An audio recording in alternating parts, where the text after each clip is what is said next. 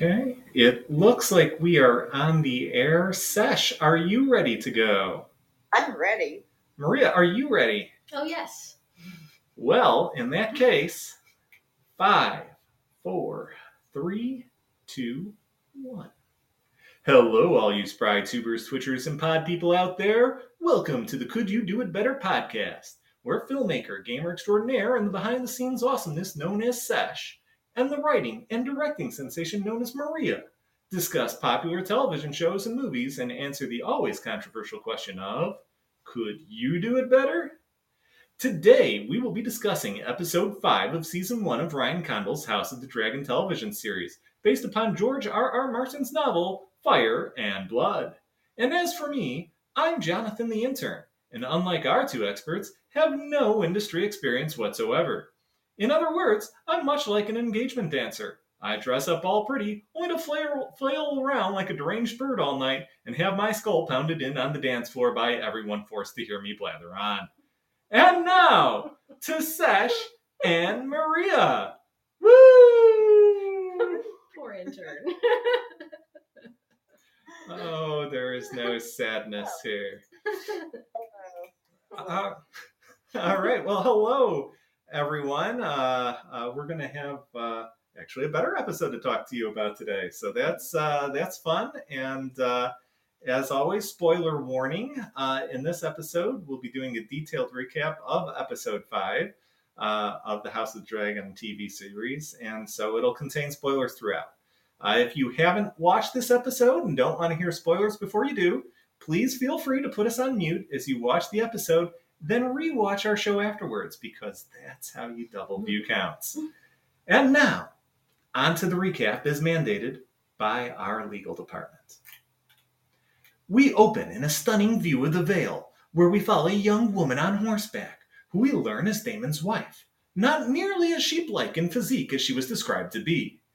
After chastising him for a couple minutes, as any good wife does to her husband, incredulously, this accomplished equestrian and former rider of Rohan somehow managed to spook her own horse, get thrown, and landed on Bad, paralyzing her, thereby making her the new three eyed raven and queen of Westeros because she has stories. Oh, oh, wait, no, wrong, wrong Game of Thrones show. And after insulting dang, angry Doctor Who's manhood, or lack thereof, one final time, he rocks her to death onto the high seas with seasick King Viserys on the way to Corlys's castle. This dude just cannot win. Hey, look, the king needed a strong hand, and now he's got one. Yay! oh, and I, I guess the scene just suddenly ended. Okay. Over to former Hand Otto, acting like a bratty teenager to his daughter, the queen, for apparently not telling the king that his daughter was an incestuous homeback. He gives her the fatherly wisdom that if she doesn't put her three year old son on the throne, Rhaenyra will kill her babies. And back to the king and Rhaenyra on their way to Corlys. I, I knew that five second scene couldn't be over yet, only to be ignored upon arrival. That's more shade than Melisandre gave birth to. And now, over to Alicent and Lord Strong's kid having what looked to be awkward small talk until Mavis, doing his best Otto impression, suggests that Rhaenyra needed to take some morning after tea with the subtlety of Cersei's walk of shame. Jump cut to the beautiful interior design of Castle Driftmark. Corlys knows what he's doing. That's a very smooth sanded down wooden throne he's sitting on. We begin the dowry negotiations where the king offers Rhaenyra to Laenor in exchange that their firstborn child be named Targaryen. And that's it. It is readily apparent that Viserys is not a skilled negotiator or businessman, similar to how he is with, well, all other things. Hand Strong takes a stiff drink as Viserys tries to find a place to lie down and possibly die. Onto a romantic walk on the beach with talks of greasy goose, and Rhaenyra insinuating she wants an open relationship where they both are allowed to sleep with their uncles if they so choose. Laenor hearts this idea. Rhaenys and Corlys have a positive, loving discussion about sexuality and female empowerment. They, they know this is Game of Thrones, right? Meanwhile, Laenor rolls in the grass with his boyfriend while Sir Criston proposes to Rhaenyra, only to be given the mistress friends with benefits treatment. Poor, heartbroken Sir Criston. we finally arrive back in King's Landing, where Alicent, stroking her baby like Dr. Evil, summons Sir Criston to inquire whether her former BFF finally lost her V card. Criston confirms he did and wishes death over gelding. Alicent is so confused, she's like, just go home? I guess. On to the king, getting leeched and waxing poetic about his legacy while his arm is sloughing off like a resurrected zombie. Drum beats. It's wedding time. Everyone is there, including Daemon in a leather BDSM, uh, BDSM ensemble and angry Doctor Who swagger. Wedding crashing, a time honored tradition. Viserys starts by giving the best speech he's had in, well, five episodes, only to be interrupted by the Queen entering in a fierce green dress looking for blood. Exposition abounds from the peanut gallery. The king calls for seven days of tournaments and partying, ending in the royal wedding, as that's the earliest they could book the venue to get the DJ to arrive. I mean, what what could possibly go wrong in seven days? Begin the engagement dance of dragons, which apparently just involves slapping your arms like birds. Alicent is displeased and walks out. You know, there's one of those at every wedding. Lord Royce of the Vale accuses Daemon of murder. Angry Doctor Who says, fake news, the Vale's mine, I own it, I have lawyers. Another stiff drink from Han Strong. He might not make it through the end of this episode. Flirty dancing between Daemon and Laena Velaryon, where he's over rocking the veil, and now on to polishing driftwood. Laenor's boyfriend somehow makes assumptions about Rhaenyra and Sir Criston's relationship despite there being hundreds of people there. Seems reasonable. And then, in the middle of the dance floor, Rhaenyra asks her uncle to slay all her Kingsguard, take her to Dragonstone, and marry her? Then they just uh, are about to kiss. Oh, screaming! oh, oh wait, no, sorry, that wasn't my brain. Uh, that was the show. Uh, it's a riot. Apparently, it's Sir Criston deciding, you know what? I always wanted to punch a dude's face in. Why not this night of kisses? Well, glad we already put up that altar. On to the most depressing wedding ever, closed to the public and Laena and Rhaenyra in tears, coupled with Sir Criston attempting to kill himself in front of Rhaenyra's favorite weirwood tree. Episode ends with Viserys passing out, Alicent stopping Sir Criston, and a rat having that sweet, sweet blood wine. This episode is brought to you by Never Foul Foods Catering. How much sweat and blood have you drenched the floor with trying to cook your family a royal feast, only for it to end in tears and people stomping out? Here at Never Foul Foods Catering, our goose is never greasy and our duck is never undercooked. All our meats are free range and locally sourced, and best of all, we do all the hunting for you, so you never have to risk being thrown off a horse and paralyzed getting it yourself. That's Never Foul Foods Catering, where our goose is worth the gander. Back to you, Sesh and Maria. Yes! Oh, I almost died during that. that was too funny. oh gosh. Good good. times. Oh. All right. I have to thank legal for that. That was that was that was They, hilarious. they know what they're doing, even when I don't.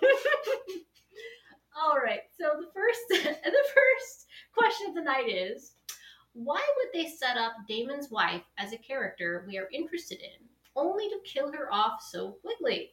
How would you have handled the scene? Um, let's begin with Sesh. Oh, my tea is hot. Hold on. Okay. Uh, so the only other instantly likable character for me has been uh, Corlys. So I was impressed. They finally did it. They had like a regular Game of Thrones scene, And one quick parting conversation, we had fully got who she is, her relationships, and we instantly have two likable characters. Same scene. It's a good one. Uh, that's some quality, some some quality uh, interactions that we'd see from Game of Thrones. Um, it's what I've been craving. And we finally got it. Um, I was excited to get to know them both better, and in Games of Thrones fashion, well, tragedy. So I'm uh, retracting the positive things I've said of Daemon so far. We haven't seen him kill like this solely for his own benefit. Nowhere, nor have we seen him uh, this violent with an innocent person. I'm trying to recall if we have. I don't can't really think of that. Um, he now has a distinct place in my character assessment. Uh, the one thing that really annoyed me was that there was an absolutely laziness in the execution. Get it? Um, uh, so yeah, like man, like he was nothing but lucky with how things played out. Unintentionally making her horse rear up, like didn't do anything other than walk towards her, and mm-hmm. her being crushed and paralyzed. Yeah. What is that luck? Mm-hmm. like he was he also would have had to make things look like an accident and the perfect accident literally happened for his own goals the odds of that are just stupid unlikely and, and we missed the chance of actually seeing him fight to the death in a battle with real stakes um, it was especially annoying after such a concisely well done few moments um, having a scene utilize either like his or her bronze or brains in fighting, I think would have been a much better ending to it. You know, I I agree with you. I'm going to jump in. Like, um, I was so excited to see her. Uh, the scene it frustrated me because yeah, from the first breath of seeing Lady Rhea commanding on her horse, I liked her. I'm like, finally, this is a character I could get behind. Maybe she's gonna vie for the throne or something. She has that commanding presence. She was a breath of fresh air, a personality I was interested in getting to know. And they built her up. They kept talking about her, dissing her, that kind of thing. So I'm like, oh, she must really be a character here. Um, she seemed like she had a good head on her shoulders and a woman, like a woman who was used to running things. Then suddenly she sees Daemon, realizes he wants to kill her, and then somehow manages to spook her own horse into basically killing her for him. what? I mean, even in murdering, Daemon is a wet blanket. They rob any scene from him where it looks like he actually does something. I think they should have actually, like you said, showed Daemon hurting her horse maliciously in spite of a valiant fight.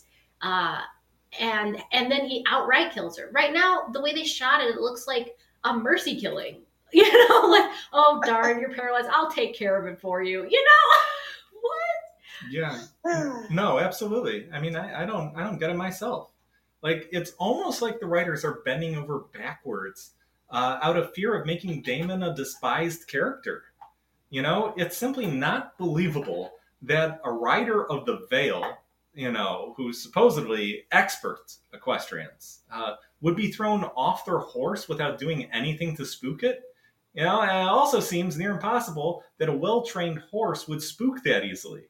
So is Daemon simply a misunderstood sad boy we should all pity? You know, the most unlucky man in all Westeros? Is that the character they're writing here? You know, in in my opinion, the writers need to show some guts and have him do something that clearly shows he initiated the murder. Have him stab the horse or punch it or blow a horn in its face, you know, something. You know, then show him slowly walking over to the rock, picking it up, and asking her to beg for him to kill her. You know, something like that. Or, you know, if you wanted to go super dark and write him more like the mountain, and I, I'm already sorry to the entire viewing audience for bringing this up, but have him then, just like the mountain does in Game of Thrones, sexually assault her paralyzed body that she can't fight off, and have him say, See, I finish, you know, and then laugh at her and stop the life out of her. Like that's how you make an actual villain. Like this is just this is just weak. A Game of weak, Thrones villain. Yeah, a Game of Thrones villain. Yeah, evil. Um, I will I will say though, I guess um, it's uh, he's better lucky than good. Yeah. yeah, I, I don't get the luck he had in this scene. It's like just like won the lotto twice. Like Yeah. Yeah.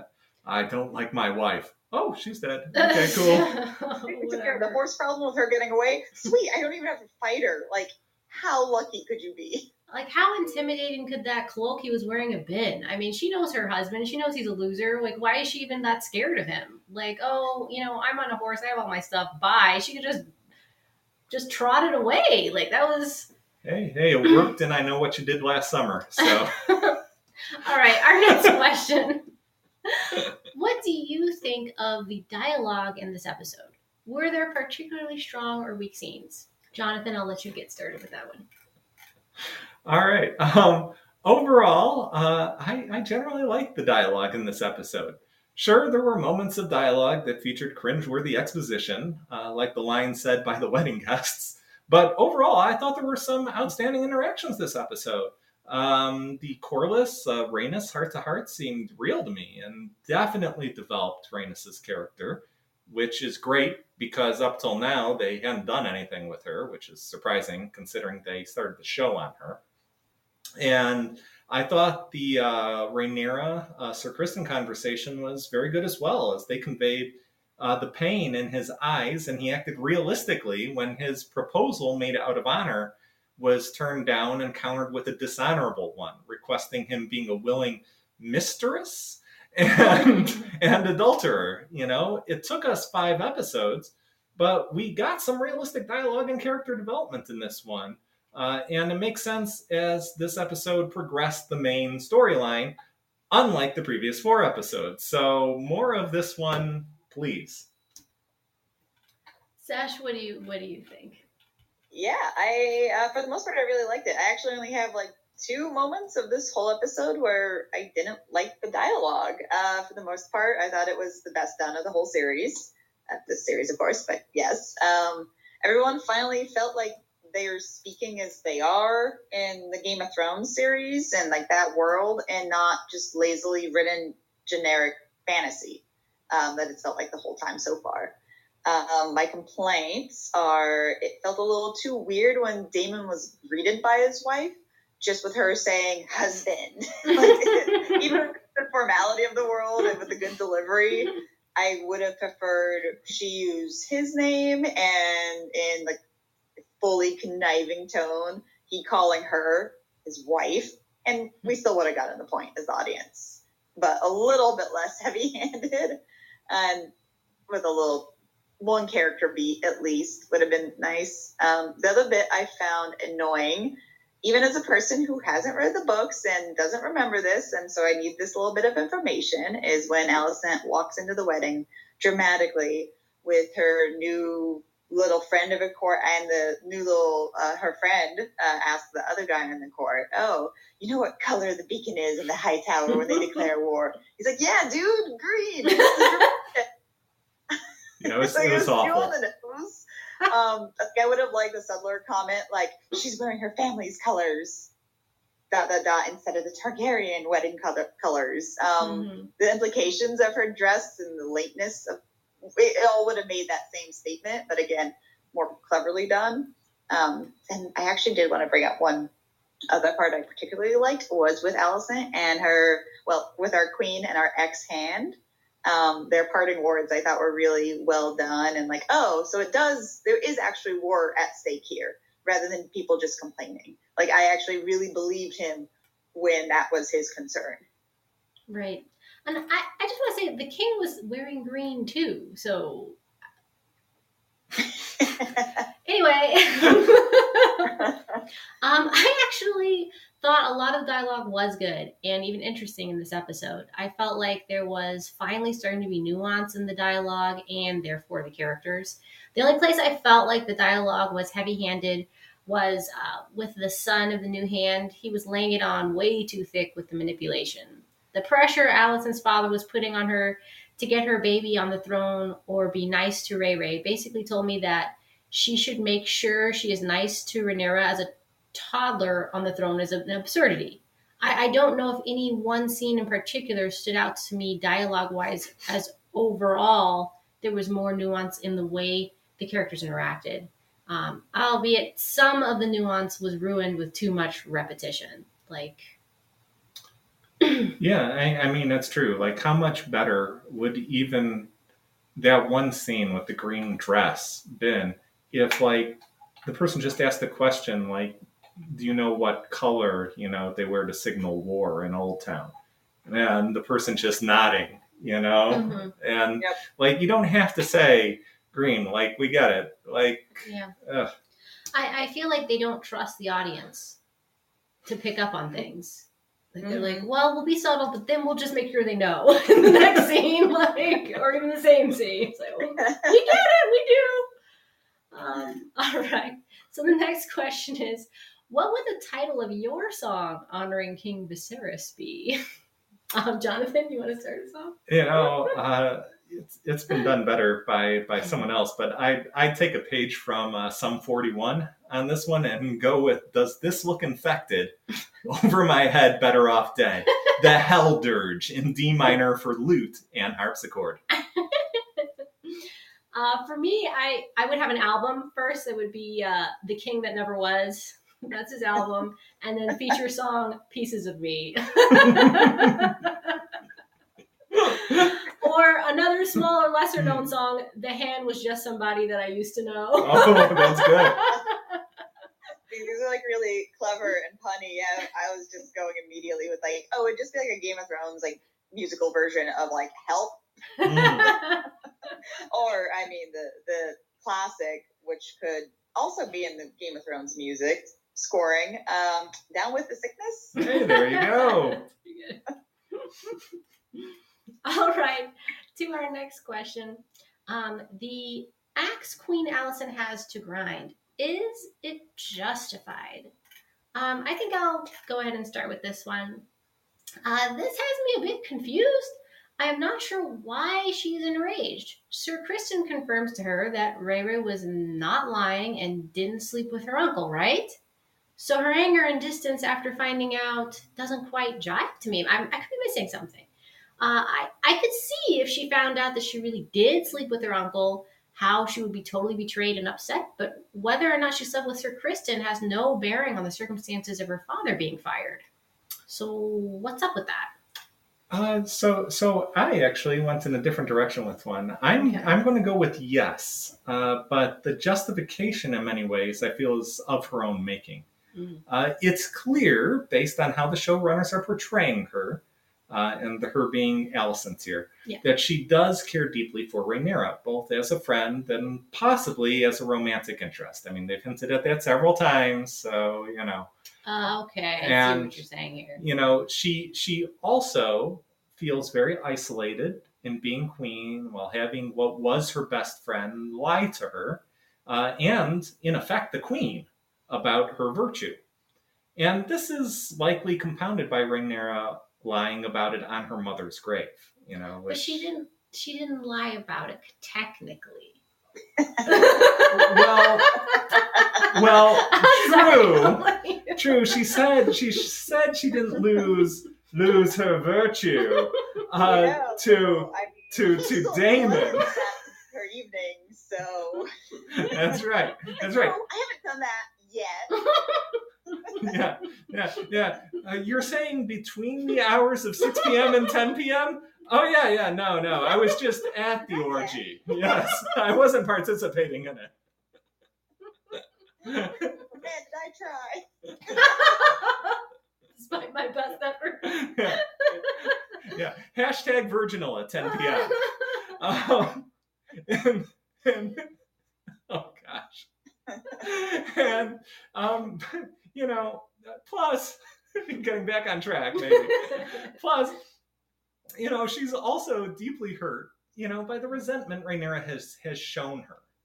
So based on those facts Mm. i'd say yes i do feel she's justified in being angry at Rhaenyra and possibly even vengeful. And i think let's face it developmentally she's still a teenager at this point and i think most of us can recall high school or college bffs devolving into fierce and bitter enemies over similar issues of, say, being given the cold shoulder or left out or lied to or gossiped about, you know? And that that said, had Alicent not made the choice to seduce Rhaenyra's dad, yeah, this this wouldn't have come to pass. So, you know, she should realize Rhaenyra is fully justified and absolutely and positively hating her guts.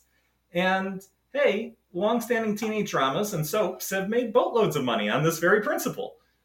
But you know, in all, uh, Alicent's anger at Rhaenyra is justified in my opinion, but uh, everyone is to blame uh, uh, in this. It's it's it's not a one-sided thing at, at all here.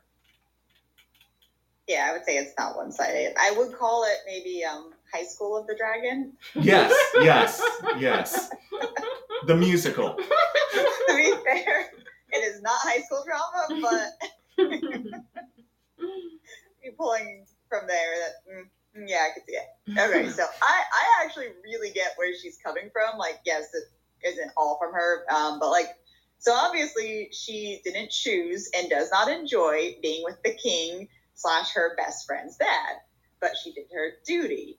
Uh, Mm-hmm. She was always aware and pretty good at being delicate with Ray Ray about the whole thing um, and the unpleasantness of the situation. Uh, Ray Ray does not respect the sexist roles and duty of the woman in the realm and doesn't give her ex friend much understanding for the situation. Uh, it's okay, she wants to go against the grain when everything is so terrible for women of their world, but it clearly frustrated um, Alicent, who is living a life she hates while Ray is going out and acting in ways she would never. um, in in the previous confrontation, I was a little confused by the anger at the incest. Uh, like, yes, you know, we get it, but when cousins, uncles, and half brothers have been on the marriage table, it kind of distracted from like the main reason Ray Ray's actions could have consequences with the sexist around women, princesses in particular, being virgins, and the issue of heirs, and you know all the risks that come with getting pregnant, and you want to make sure you get the right heirs. Um, her getting with anyone, even a knight in this world, uh, is not seen as something for uh, something okay for Ray Ray to do her confronting Ray Ray was, and in Alicent's mind, the time for her to confide in her friend of the truth, whatever it was. And I think she would have been understanding in some ways, especially if Ray said it was something along the if she had mentioned something along the lines of like, I'm not as strong as you to put up with this life that you do and all the crap with it. Like if she had acknowledged what Alicent is going through at all, um, but Ray chose to just lie. Um, especially frustrating, I'm sure, since it wasn't even with Daemon the aspect that Alicent was especially judgy about. Like, why not say it was, you know, with Cole? Like, she might have been able to understand getting with Cole, you know, like not Daemon, and it really put the nail in their coffin for their relationship by her lying about all of it entirely. Um, like, she hadn't had any choice. Alicent hasn't had any choice in the matter either. Like, with her real life, um, with the end of her friendship, like, it was all just that lie. Um, same with her relationship with the king. As far as she sees it, he fired slash banished her father because he lied, while also taking actions that show he believed her father with providing the tea. Like he's really just the worst person for understanding anyone why anyone might be mad at him. But everyone who was pissed at the king is rightfully pissed at the king. You guys make excellent points there. I I, I get it now. Well, you, I see. well, you, you can still go with no. It's like she answered the truth. Though.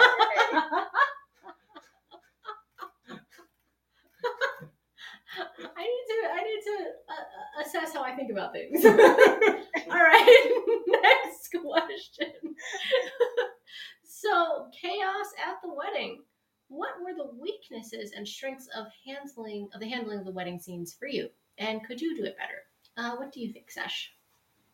Um, I was misled uh, with my high expectations by the time of the wedding, um, since the episode was pretty good.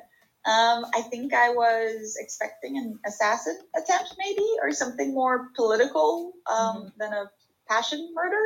Mhm. Um, I think that misleading us with Daemon and Ray passionately grabbing each other's faces in the middle of everything was weird, Mhm. despite their corny secret conversation. Um, and it kind of distracted me, I'd say, and definitely kind of threw off what was happening that caused the chaos. Um, like I would have liked to have seen the start of the chaos handled differently.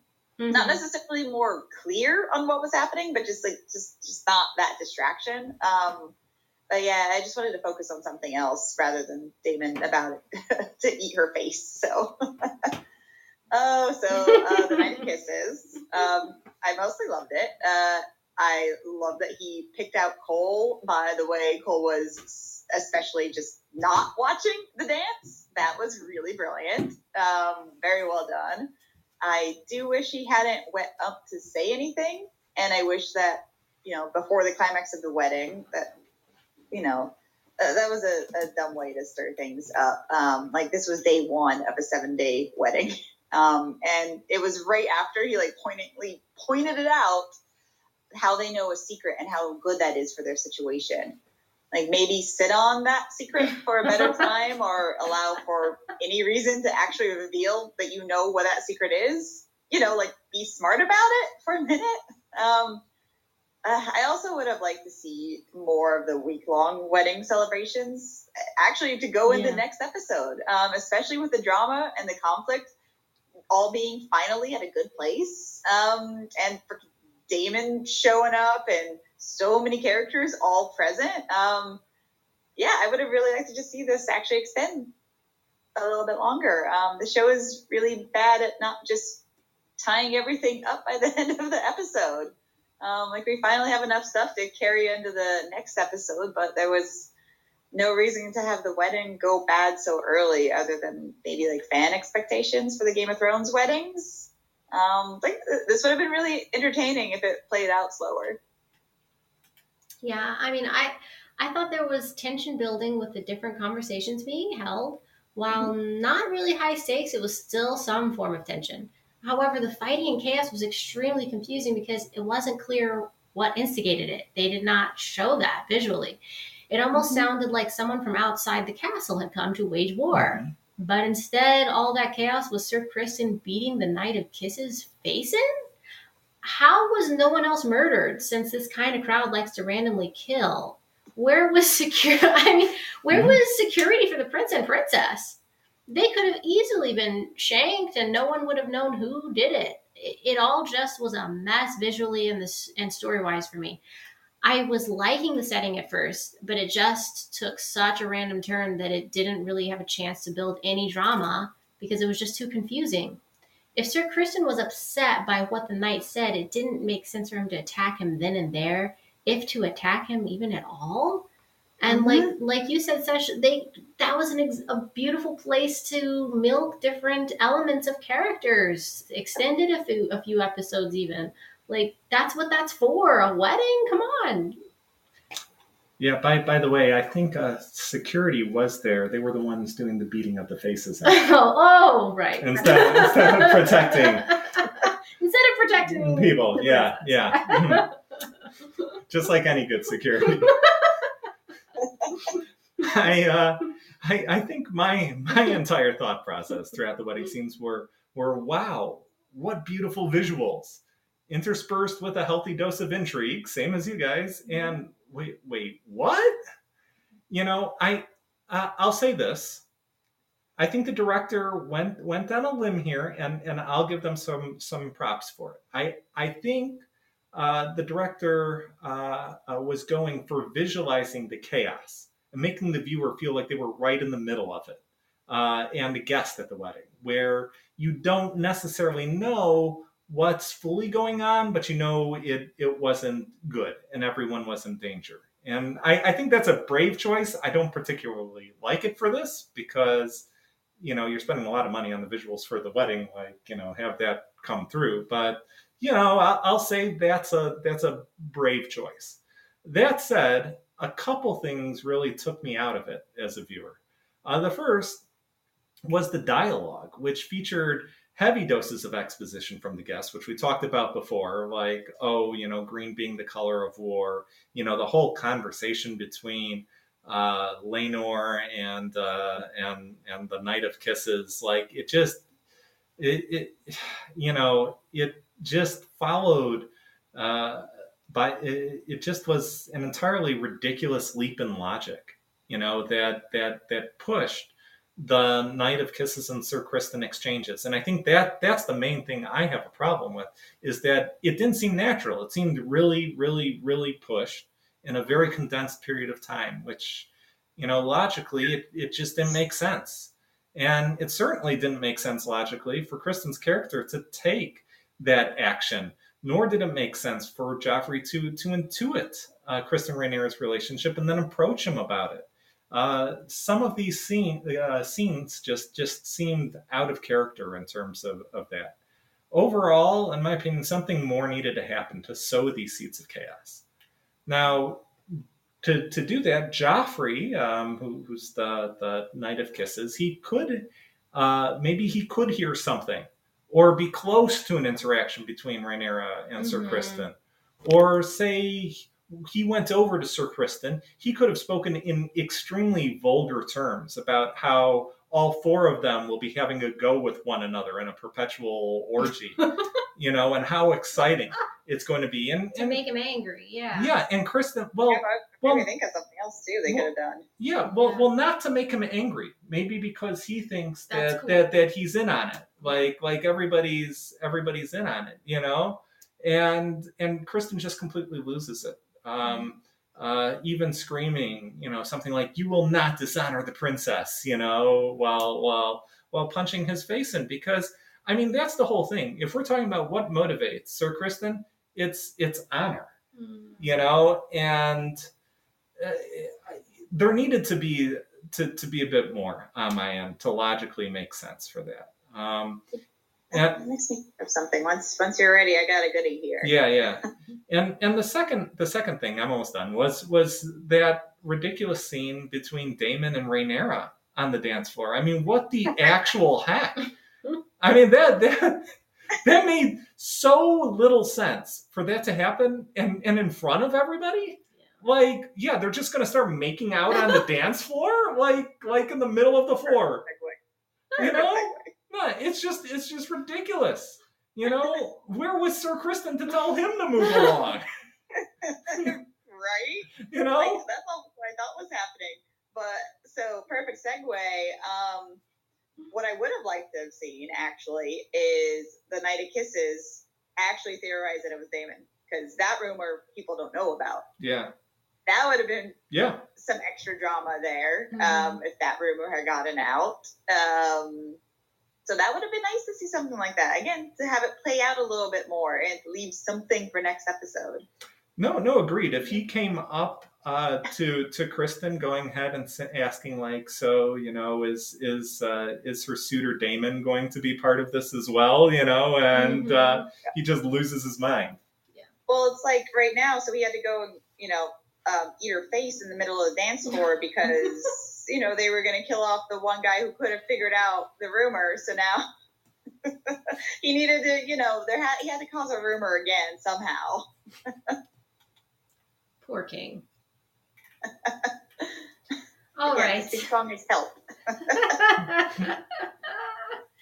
so this is our we're on to a new question. Uh, we're adding it's called the bonus showrunner question. So the director Claire Kilner said that Daemon was specifically written such that the viewer wouldn't know what is going on in his head at any point, including whether or not he purposely went to kill his wife. The showrunners also said this episode was meant to be Alicent's coming out party. Do you feel the director and showrunners hit their marks? Jonathan, I think you want to start. Yeah, yeah, I can go ahead and start with this one. Um, and for anybody who didn't see it, uh, these were after the uh, teaser for the next episode, and it was the behind-the-scenes portion. But the um, uh, the director and showrunner give some insight into their their uh, their decisions. Uh, so that's why we're going to talk about it. And with regard to Daemon, and that effect, I mean, yeah, sure you know, it definitely comes across that nobody knows what Daemon is going to do, including the writers and directors. You know, mm-hmm. they're they're not even on the same page. They were saying different things about it in mm-hmm. in, in the extras. But quite frankly, I think this makes for an extraordinarily poor character without some deep driving motivation. Without any major motivation, he's a rudderless character who can be written differently in every episode because, oh, well, he's Daemon. He can do anything. He's crazy, man. He's loco. You know, the problem is this doesn't make for good writing, as he's basically nobody. And I'm not talking about Jaqen H'ghar nobody, but nobody, as in nobody anyone can identify with, as he's not made to be identified with. As Rene Descartes' inverse twin would say, he doesn't think, therefore he isn't. if we if we compare to Game of Thrones, both Joffrey and Cersei were two characters who you never had any idea what they were going to do. But Joffrey was motivated by a sociopath mentality, and Cersei was motivated to do whatever it was she thought necessary to protect her family and the Lannister seat of power. Daemon is just a walking storyboard point.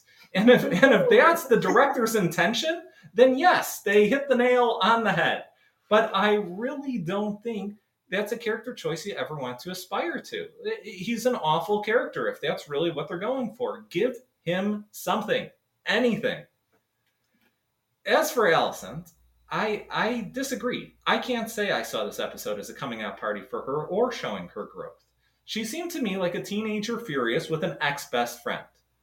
Yes, she made the choice to purposely show up late to embarrass Rhaenyra and show dissatisfaction. But in my opinion, you don't get empowerment on expository dialogue like she's wearing green. That means war alone.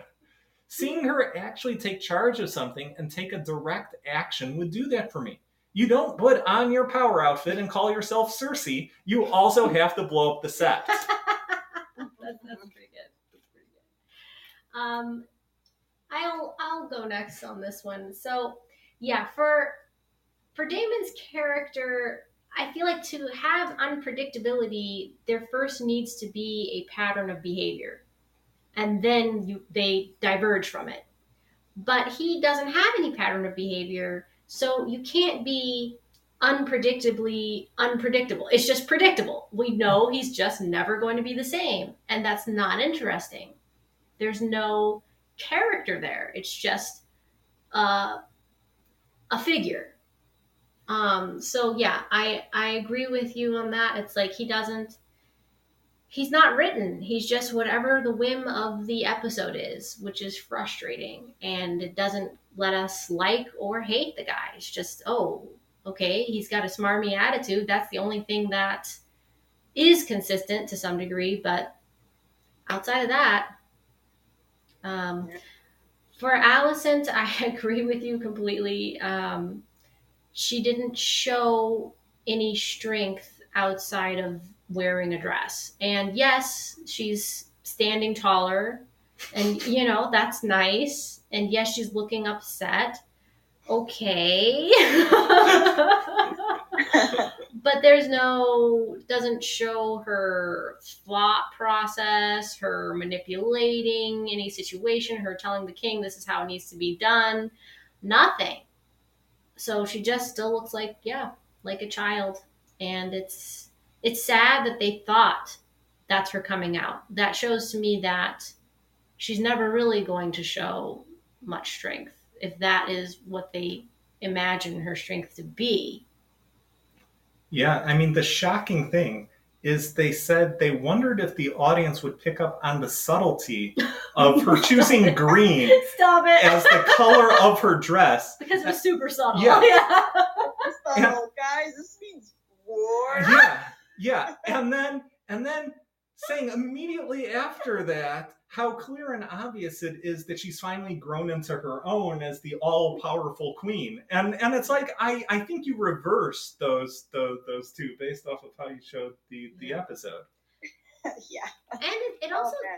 I just one last thing. It just doesn't make sense when if when her dad tells her either prepare your toddler son for the throne or be nice to Ray Ray. She decided to do neither of those things. Just kind of like I'm just going to I be mean- mad. Yeah, like I feel like we haven't seen the seen it yet. I'm gonna do her bit first, uh, Mhm. since we're on her. Um, so I don't think, yeah, she didn't do anything this, but in this episode, it felt like she was setting up the pieces. Like for her, I'm looking forward to how clever and I expect likely cruel she will be. Her parting with her father was, I felt, pretty heartfelt and practical.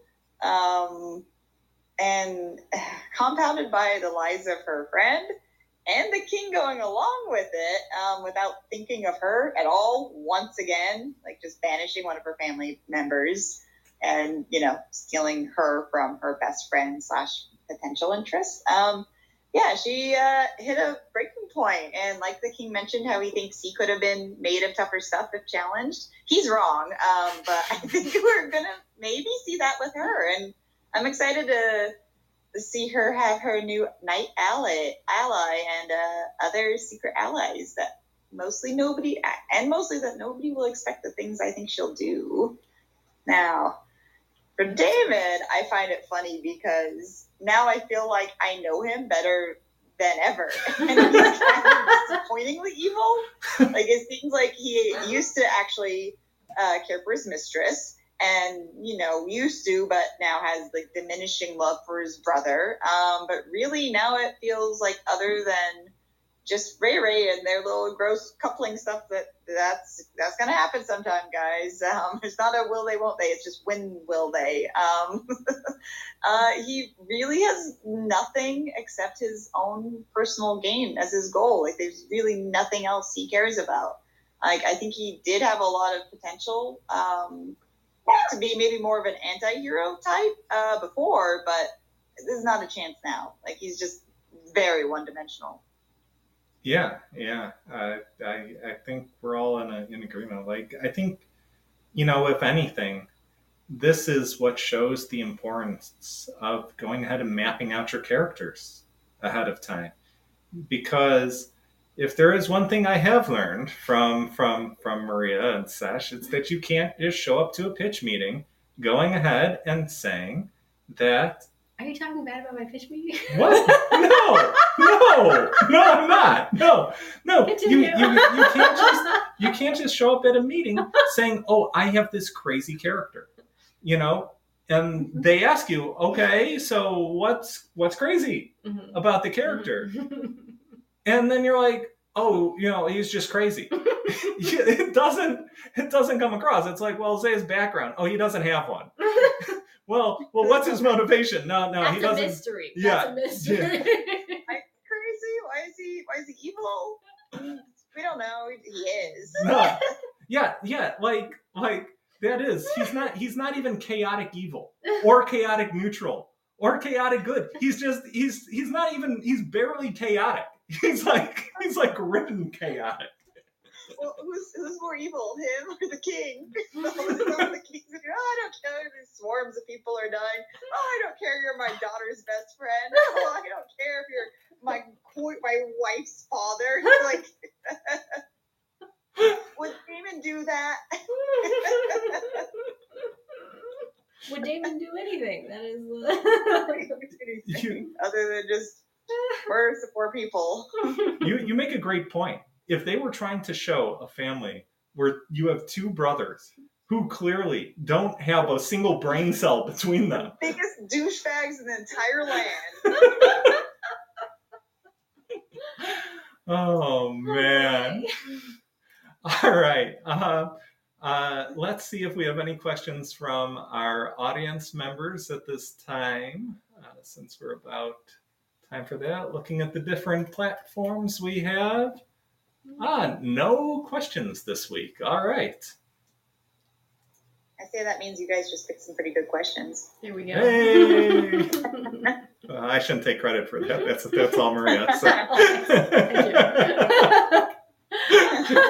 I can't take credit for anything on this show.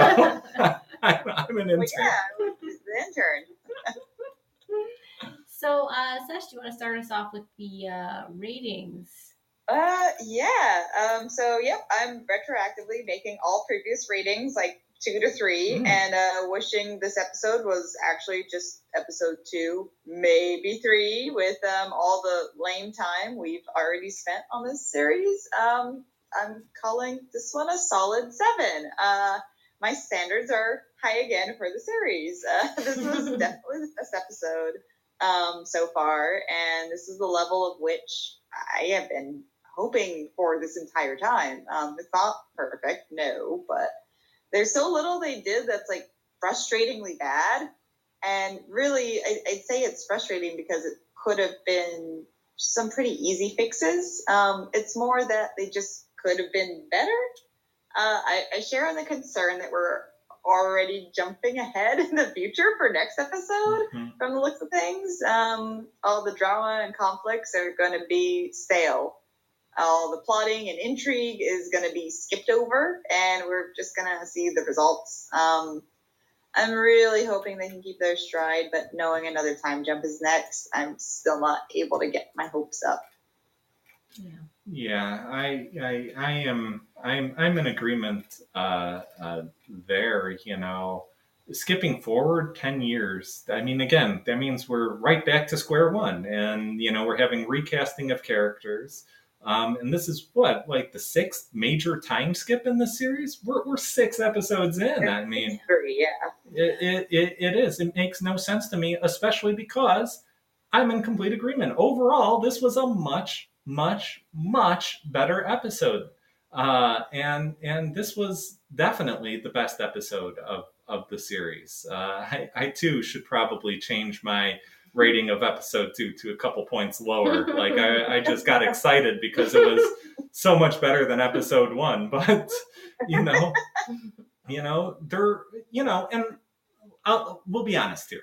There were still major issues uh, with this episode. Uh, both uh, the wedding uh, and the scene in the Vale, um, and some awful expository dialogue. Like like that shouldn't be there. And and when Game of Thrones was was good, you know, when we were rating the show in the nines and tens, you know, you didn't see any of that. So so that's where we're trying to make the distinction. Like there's a difference between saying, "Hey, this was a good episode, we liked it," versus, "Hey, this was a well written, well directed, you know, well crafted episode."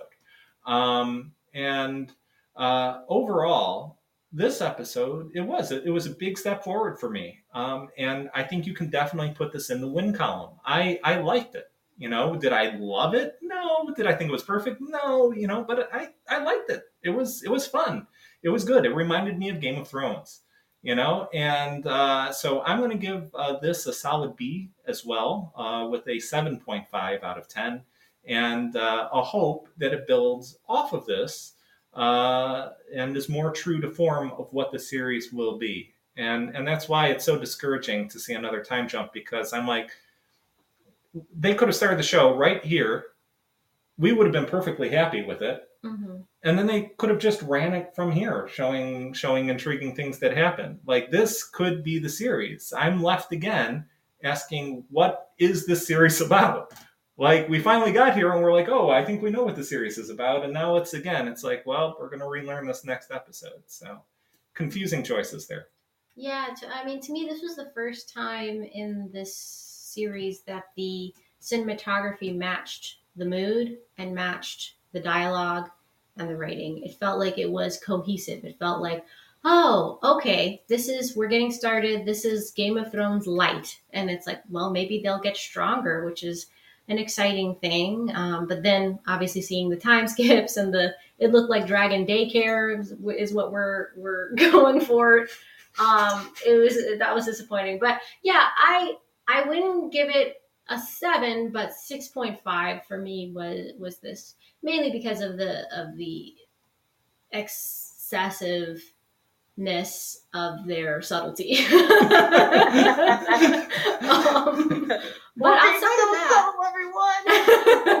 outside of that, I did I did enjoy it, and I, I it, the wedding scene was definitely leaving me wishing they did it differently, which was sad. But at least they had a beautiful wedding scene. At least I did feel like, oh, okay, we're getting into the brand of this show. How I felt. So, yes. Oh, and we have a comment from uh, Bear UNLV. I like how the rats are a recurring theme in the episodes. Yeah, yeah. I will say the rats definitely have more character development than Daemon so far. So I I might be a little sad we're not still getting crabs. I do think it's I like the, interesting. I like the crab angle, you know, but rats will do. I do think it's interesting that the rats are mainly only associated with the king. Like when he's Yeah, that could be the problem. Like maybe he just has one who just keeps following him around, you know, nibbling on him oh here and there. We think we think it's the throne, but really, rats. Oh. really, You know, I have one thing I noticed that was really, I, I did think it was another good thing I noticed in this, and that made me think of it. Because he doesn't have dragons, he has rats. And I was like, oh yeah, I forgot to write this down. There's the scene where he's getting seasick. So he gets motion sickness. There ain't no way he's riding a dragon. Like, what kind of Targaryen is he? You know what? That's a really good point. yeah. Yeah, I forgot to mention that. Huh. And they did it well. It just has implications. That's how you do a scene. Huh. That that that's actually pretty good. Yeah. Yeah, good call. I like this episode's all right. They, Hmm. they did all right. They Hmm. definitely did. All right. Uh, so with that, I think uh, we have reached about our end point. Uh, uh, unless we have really about two minutes of time. So if anybody has a quick question, we can go ahead and answer that. Let's look. One last question before the buzzer. This is what's going to happen in the future in this next episode. See who's right. Uh, great episode. Thank you. Thank you. Uh, we appreciate it. Um, again, uh, thanks for listening to the uh, uh, to the end. And uh, you know, again, to everybody who uh, tunes in, listens to us, we we do. We really appreciate it. Um, and uh, we really do this to not only entertain ourselves, but to to, to entertain you as. As, as well. I mean, I don't voluntarily go in that cage for nothing. Ac- ac- Actually, I do. It's, Oh well, but uh, thank you for joining us tonight. I And to tell people about that. I, I see, I see, I see, I see HR going ahead and waving their hands over their head. It's, it's every episode I get whipped. It's terrible. It's terrible. But It's like a very unexpected turn. I know, I know. Uh, so we really appreciate your support. Hopefully, we brought you some intelligent conversation and laughs tonight.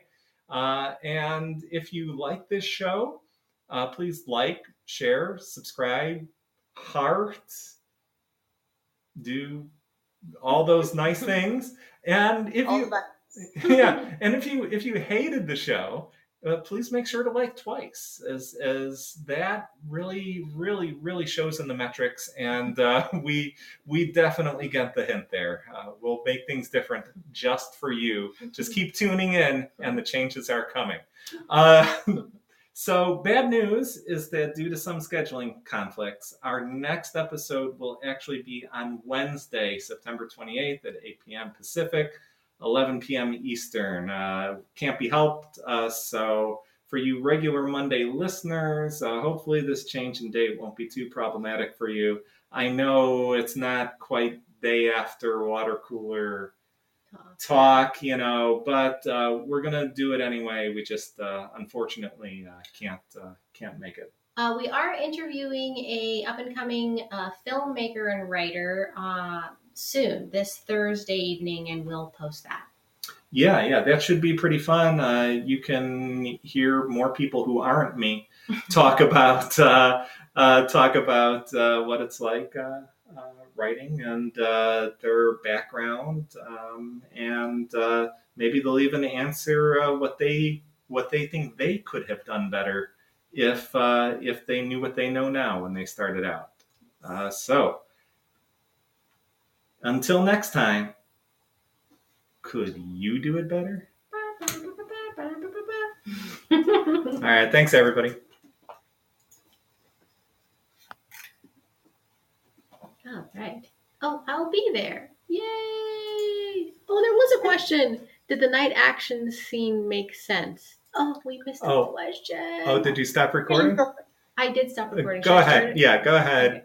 Record. Am I recording?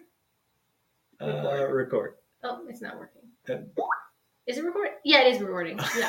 Okay. Or- Okay. or So so so we were faked out here. We're still that we're still live. we have a question Somebody's gonna have to fix this in post and put the question before. from Rebel Warren. Did the knight's actions make sense? Oh, oh, for Sir Criston. Uh, I'm guessing you're saying. Uh, are are you saying uh, Sir Criston uh, uh, Warren, or are you saying um, Night uh, the Knight of Kisses? Yes, so I'm, I'm guessing Sir Criston. Yeah. Mm. Um, Well, I. To take this?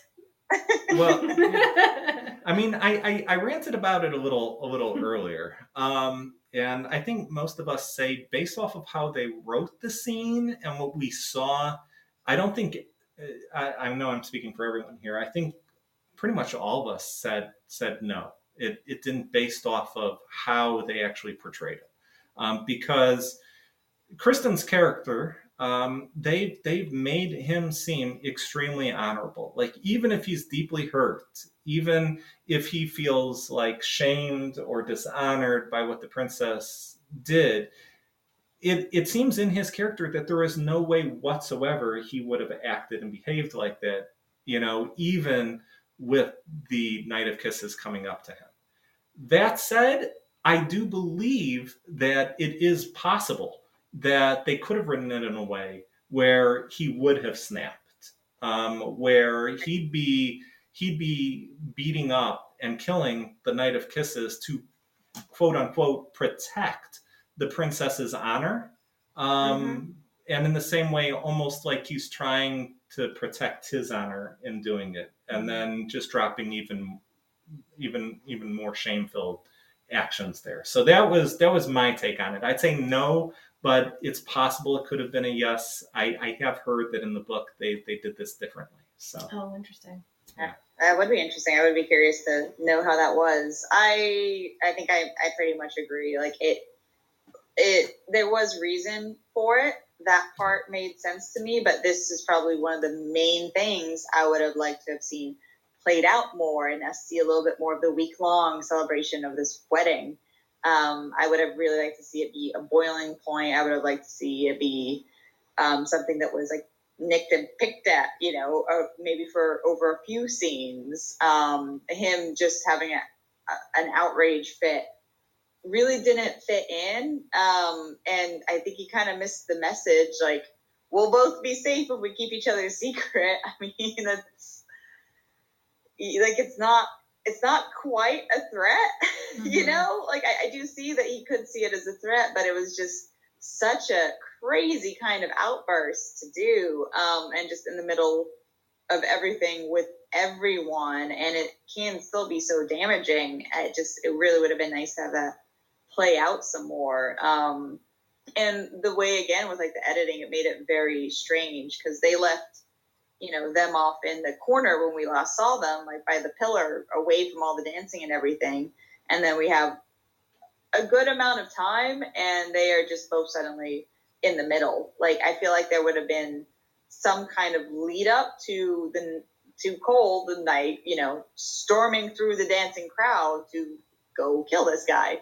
Yeah. and there wasn't any of that. It was very sudden. And placement wise of where people were i think they did a really good job establishing that until this scene and then it didn't make sense. Like it didn't add like a good layer of com- uh, chaos to the scene. It was just more confusing. Yeah, like yeah so that's that's yeah the start of that Yeah. the reason for it. And then just yeah they could have really played it out a lot better if they let it ride a little bit. Yeah, and, and Rebel Warren was saying that in the books he killed him during a tourney, which makes sense for his character because he's doing it in an honorable way. Like, oh okay. really? Yeah. yeah no that's way better. That's absolutely I so much better. And there's the still fight ways like between even just maybe the queen could have also noticed how like he was particularly not watching the dance. And oh he might not be happy about how things are playing out. And she Mhm. still could have had him as an ally. Like it doesn't actually change any plot point. Yeah. i would see it that way. And we've seen how good he is at that too. So would have made a lot more sense All right. So if there aren't any other, oh, here I think we have another message. They just wanted to do a red wedding scene. Yeah. But did Yep. they? Not even as good as the what was it called, the purple wedding. yeah. Yeah. Purple Wedding was pretty good. I mean, the It was red pretty good. I mean, to to talk about the red wedding scene. I mean, it was just so no, yes. I All mean, it. it built up his pride and his ego, and now suddenly his head is on a spike, and they're dancing around. Oh, look at the great wolf, you know that kind of thing. It's Oh, that was so good. powerful. There Yeah. was no character getting their gettins that Yeah, made like, us. I'm sorry, you know, Knight of Kisses didn't deserve it. no, like, definitely not. big- you know, there was no comeuppance. There was no poetry to the events there, so it didn't. It didn't Yeah. hit Yeah. for me. Guy made this one guy mad a minute ago. Yeah. All right. Well, thank you uh, for the questions and uh, for watching Rebel Warren. We appreciate it. And uh, again, uh, yeah, to uh, to everybody else out there who's been listening, uh, joining us again, deeply appreciated. Uh, I'm not going to do uh, the full outro again, but again, uh, due to scheduling conflicts, our next episode uh, will be live on Wednesday, September 28th at 8 p.m. Pacific, 11 p.m. Eastern Time. We can't do it Monday, so Wednesday uh, next week. And uh, hope to see you all there. And until next time, could you do it better? Ba, ba, ba.